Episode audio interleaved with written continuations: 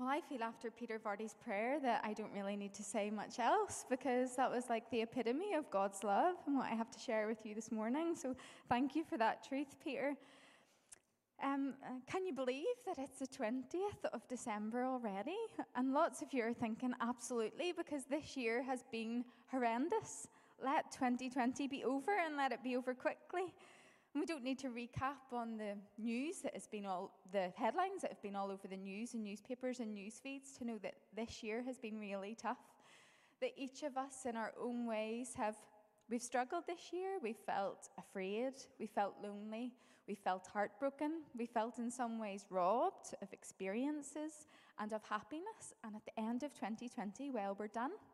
We're all round weary and I know it might sound silly, and I don't mean to overlook people's difficulties at all, but one thing that has cheered me up through all of this year's lockdowns and tiers, tiers one to four, and literal tears in our home, is love. And I'm not just saying that because today is our fourth topic of Advent, and today's topic just happens to be love, but truly, I'm a romantic. Love makes things better getting a wee text from a friend to say that they've matched with someone on Salt and have started a Zoom romance. Well, my day's made better. And a phone call to say a friend's got engaged. My day's made better. And the best of them all, flicking through Facebook and seeing two people in their back garden, in their jeans, getting married despite the circumstances, because at the end of it all, love wins. Well, my day's just not made better, but my heart is fit to burst. And Last night we were sitting in our house, actually, we weren't sitting, I was bathing the baby, and we got a phone call turn on the news, turn on the news, and the baby gets whipped out of the bath, and we sit down and we watch the news. And again, more disappointment, not only from the baby, who like loves to splash in the bath, but from David and I, who had plans over Christmas that have all been cancelled.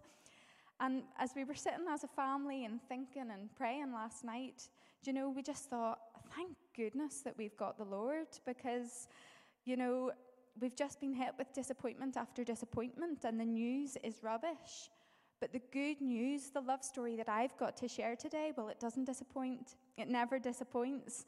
And for that, we're going to plant ourselves in the book of Hosea, which is a book of the Bible in the Old Testament. Um, if you haven't read Hosea before, I encourage you to do that when you go home. Um, but this book is what we call the minor prophets, not because Hosea was any less important than big Isaiah and big Jeremiah, but physically it's quite a short book to get through. And it was written about 750 years before Jesus was born. And at that time, those people weren't as fortunate as you and I, where God can speak to us directly, but God used prophets, people like Hosea, to speak on his behalf to the nation. In this book of the Bible, is even extra special because not only does God speak through Hosea, but he actually uses his life as an example, his life as a symbol of God's love, God's relationship with the Israelites at that time. And Hosea is speaking to the northern kingdom of Israel, who are under the rule of a king called Jeroboam, who's so successful in lots of ways, but he's spiritually very bankrupt. And under his rule, the land and the people are broken. They're worshipping everything and anything. They're worshipping Baal, fertility gods. There's lots and lots of sin. And our God, the one true God, doesn't get a look in. It says in Hosea 4, verses 1 to 2 There's no faithfulness, no love, no acknowledgement of God in the land. There's only cursing, lying, and murder stealing, and adultery. They break all bounds, and bloodshed follows bloodshed. Merry Christmas, everyone! It's so cheery. Um, but I just wanted to read that out because is that not our land today? Do you know, people look at the Bible and they think it's old and dusty and only relevant for, people 3,000 years ago, but actually it's completely for us. So open your ears today, open your heart, and get ready to receive from God. So we'll begin in Hosea 1, verses 2. God says to Hosea, Go and marry a promiscuous woman and have children with her, for like an adulterous wife, this land is guilty of unfaithfulness to the Lord. Sorry, what? I thought this was supposed to be a nice love story. Go and marry a promiscuous woman. No, you see, I don't understand because I'm a prophet. I've been chosen to speak on God's behalf, and I've been waiting quite a while for a wife, a pure wife, a good looking wife, and will have turned down quite a lot of people with potential. Go and marry a promiscuous woman. Do you think I'm daft? But I suppose, on the other hand, I trust you, Lord. I've always trusted you. And Hosea goes and he marries Gomer. He enters into a binding promise with a lady he knows has been unfaithful in the past. And please don't be offended, but some translations of the Bible are a bit more graphic. They don't just say promiscuous woman, but they say harlot, a wife of whoredom, or even prostitute, and still, despite this, he marries her. He enters into a covenant, a promise of faithful marriage with a woman he knows has been unfaithful in the past.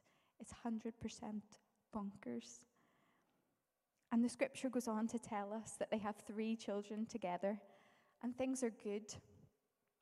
But at times, Hosea looks at his sons and his daughter and he thinks, Are you really mine?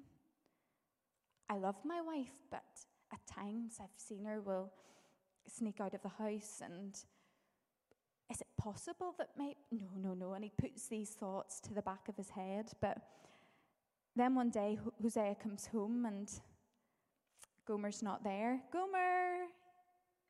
No no gomer in the living room. Gomer! No she's not in the kitchen.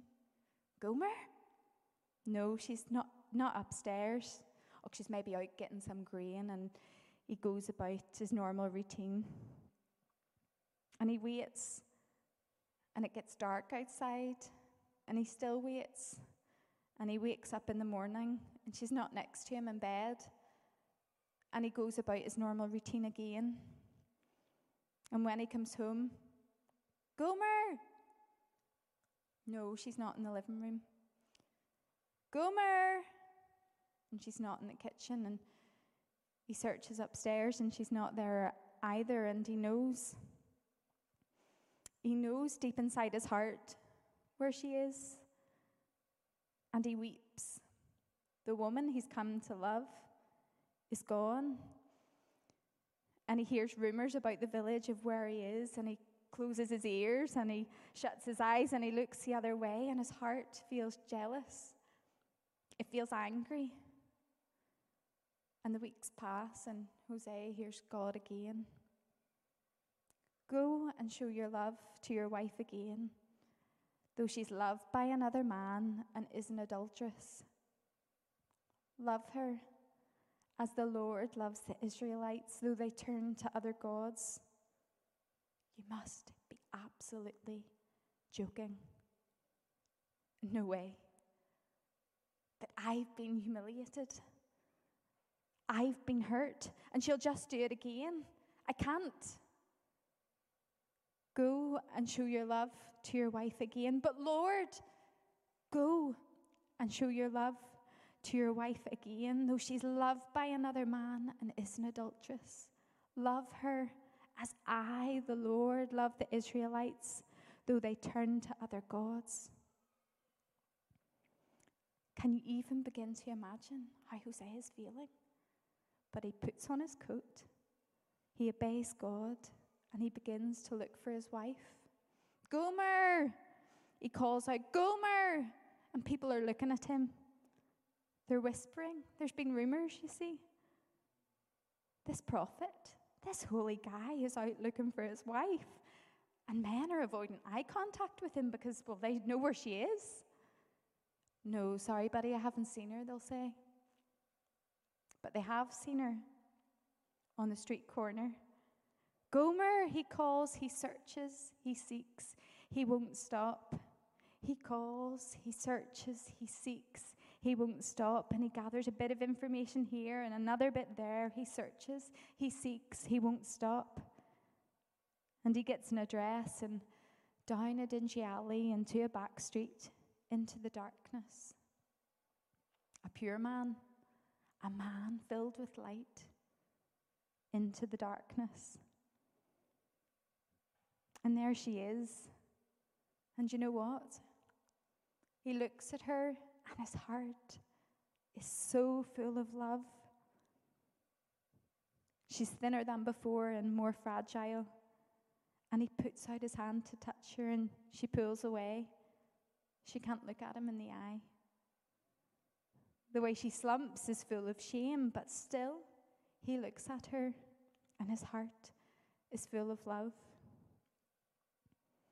She can't believe that after all that she's done, he's come to find her. She feels riddled with guilt, unworthy, unlovable. But he looks at her, and his heart is full of love. How much? How much? How much for her to be free? And with 15 shekels of silver and a homer and a lethech of barley, Hosea buys his wife back. What way is he feeling? Is he sure that she'll never do it again? Well, he looks at her, and his heart is bursting with love. And, church, this is the point. The take home message for today that when God looks at you, his heart is full of love. It's the reason that he made you, so he could love you, so he could pour his love upon you and have a relationship with you. You see, in this story, God is Hosea, and the Israelites and we are Gomer. In the very beginning, God loved us. He made man in his image and talked with him in the garden, a perfect relationship. But Adam and Eve, they sinned, they failed God, they ate fruit of the tree of knowledge, the one thing that God said that they couldn't have, because naturally, as humans with free will, we always think that we know better, right? They broke this relationship with God, their ability to walk and talk with Him freely. But even though they broke the relationship, God still loved them. They're His creation. So, right from the beginning of the Bible, this is the love story. God has been trying to get His people back, God's trying to get us back. And at the beginning of this story, just like Hosea entered into a marriage a covenant, a binding promise with Gomer, knowing that she'd been unfaithful in the past. Well, this is what we see in the Old Testament. God enters into a covenant, a binding promise with Abraham, despite his and the Israelites' sin, a way to try and fix their broken relationship. And in Genesis 17, it tells us about this covenant, this binding promise. It says, God will make Abraham a father of many descendants, a successful nation where kings come from, with a special land to live in in exchange for the Israelites obeying God and keeping his commandments. Sounds lovely. It sounds easy. An easy way to fix a broken relationship between God and his people if both sides keep their bit. But just like Gomer ran away from the perfect love she received from Hosea, that's what the Israelites do. They run away from the perfect love they received from God, breaking their covenant, thinking that they knew better. They couldn't keep their bit. They couldn't obey God. They couldn't keep His commandments. They worship man made idols. They pray to fertility gods. They go after things that they think will satisfy them and give them meaning over and over and over and over, and so many overs again. They say they're sorry. They make a sacrifice. And again, they run after more idols. And God is jealous. But every time, He forgives them. He calls them back, a constant, constant cycle until God says, No, enough, enough's enough. I want my people back. This obviously isn't working. The laws and the sacrifices that we see through the Old Testament, well, the people just can't keep their side of the bargain. And just like Hosea paid a price to pull Gomer out of the darkness, God pays the ultimate price to pull us out of the darkness. It says in John 3, verse 16 For God so loved the world that he gave his only Son, that whosoever believes in him should not perish, but have everlasting life. Isn't it amazing? For God so loved the world, for God so loved me, tiny Shannon Crawford, for God so loved you sitting at home, for God so loved everyone in this room that He gave us the best Christmas present, the thing that we wait for in Advent, the coming of Jesus. And he lived a sinless life on earth. He healed the sick, he provided food, he did miracles, he loved. He loved the widow, he loved the orphan, he loved the unlovable. And then he went and he died for us. It's bonkers when you read it, it's crazy. It's a crazy plan, but a true plan to finally restore our relationship with God, a new covenant, a new promise. I love you. You're mine. That's why I created you. I want to be in relationship with you. No more laws, no more sacrifices. My son has paid the ultimate price and died for you on the cross. Believe in him. Our relationship can be restored. Your sins are forgiven. I don't even remember them. I want to give you life in abundance if you just let me. And there's so much that we can learn from this beautiful, beautiful love story, better than any salt match, eh?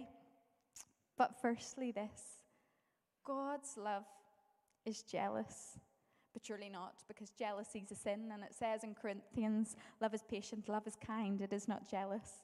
And this jealousy is a sin when us humans envy, when we want something that isn't ours, like wanting Kelly's skirts every week. No, Shannon, it's sinful. Stop it. But you can imagine Hosea would be heartbroken when his wife Gomer receives love from other men. His anger and his jealousy would be righteous because when they got married, they made a covenant to become one flesh. They're the same person. And God's jealousy over us and who or what we give ourselves away to is righteous. God is jealous of something that actually belongs to Him, the glory and the affection of His people. And God feels when we deny Him of that. Imagine this massive God of the universe feels when we deny Him of love.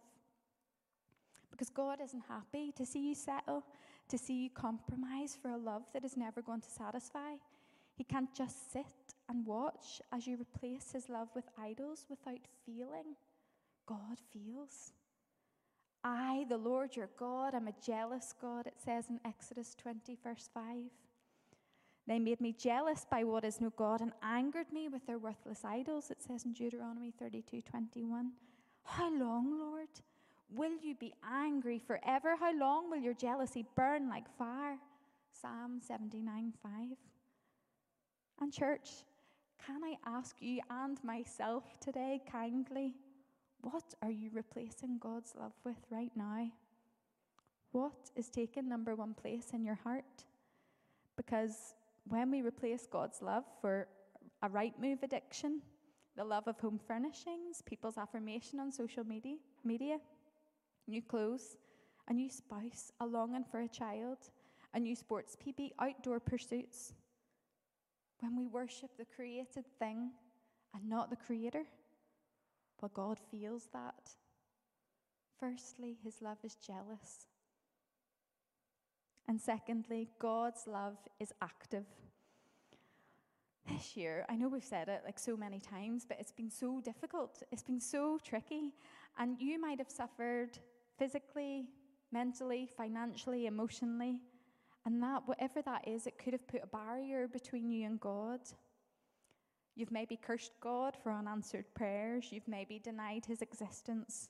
You've maybe been so deep in a depression that you can't talk to God, that you can't reach out to his people. You've maybe been lonely and decided to seek acceptance elsewhere. You felt unworthy, completely unworthy of this love that I'm talking about. Barriers, all of them are barriers. And the good news is that this is not new to God. Gomer's promiscuity puts a barrier between her and her husband. But what does Hosea do under God's instruction? He goes into the darkness and he buys her back. Because of his love for his wife, he was obedient to act. And because of God's love for us, his son Jesus was obedient to act. It says in Luke 19:10, "The Son of Man came to seek and save the lost. This is who our God is, not whoever you've imagined him to be. Our God is an active God, a God on a mission to seek and save the lost. Praise God. He loves you. He sees your brokenness. He hears your prayers. And it is not His desire to leave you the way you are. God isn't just sitting on a throne waiting for you to pick yourself up, to shake yourself off, to get yourself right before you come to Him. No, His love is active. Not only did He send Jesus into the darkness to save us from our sins, but right now, He's given us the Holy Spirit, an amazing helper to be with us in the midst of our darkness. He's ready to pick us up because God came to seek and save the lost. It's amazing. And while I was going over this last night and praying, God gave me a scripture to just read. Um, and you've probably heard it over and over again, but I really think someone here this morning, tonight, in the future needs to hear it. Psalm 139 O Lord, you've searched me and you know me. You know when I sit down and when I rise up discern my thoughts from afar. You search out my path and my lying down and are acquainted with all of my ways. Even before a word is on my tongue, behold, O Lord, you know it altogether. You hem me in behind and before and lay your hand upon me. Such knowledge is too wonderful for me. It is high, I can't attain it. Where shall I go from your spirit? Or where shall I flee from your presence? God sees you this morning. He knows all about you. Whatever you're trying to hide from Him, He already sees it. And later in this verse, it's amazing. It says in verse 12, even the darkness is not dark for, for you. So, whatever darkness you have this morning, not only does God see it, but it's not dark to Him. Amen. And thirdly, God's love requires a response. After paying for a price, after paying a price for Gomer, it says in Hosea 3, verse 3 Then I told her, You're to live with me many days. You must not be a prostitute or be intimate with any man, and I will behave the same way towards you. Gomer has a part to play in return. She needs to love back. And, church, we have our part to play. Let God come in. Let Him restore your relationship. Let Him love you. Let His kindness lead you to repentance. Would you love Him back today? And we say it every week. How do we respond to this God that loves us? And that leads us to our challenges. Firstly, this week, love Him back. It's simple. But take time aside today or tomorrow to tell God that you love Him. We have a wee son, he's nine months old, and the other day I was pushing the buggy down Great Western Road, and I tell him probably about 50 plus times, I love you, I love you, Rory, I love you, Rory. And I just had this thought, wonder what it feels like when he actually says, I love you, mummy, back. And you know what? It actually brought a tear to my eye. Now, it doesn't really take much, but I was almost crying pushing the buggy down Great Western Road. And just think today when you're telling God that you love Him, how does He feel when His children tell Him that He loves Him? I'll just start, so I better not think about it too much. And secondly, share the love. If you're feeling right with God, share this love with people that don't know Him. Write a card or a letter to someone that doesn't know Him. And as Brian would say, this one's not on the screen, but you can have it for free. If you think someone would really want to know and explore God's, God's love more, please sign up for Alpha, alpha at rehope.co.uk. My husband will be there, and he's really funny. So um, that would be a good encouragement to come. Okay? Amen, everybody. Shall we just pray? Thank you. Lord, whatever way we're feeling today, we thank you that your word is true. God, it's unfailing, it doesn't disappoint. And I just pray, God, this word over our lives today. We thank you for your love. You thank you that you love us no matter how we feel towards you. You love us no matter if we love you back or not. You love us no matter what darkness that we're in. And God, you're that close to us that you know. You know everything that's going on. Lord, I just pray that you help us feel that love today. You help, help us, God, just know this as our reality. In your wonderful Son's name, amen.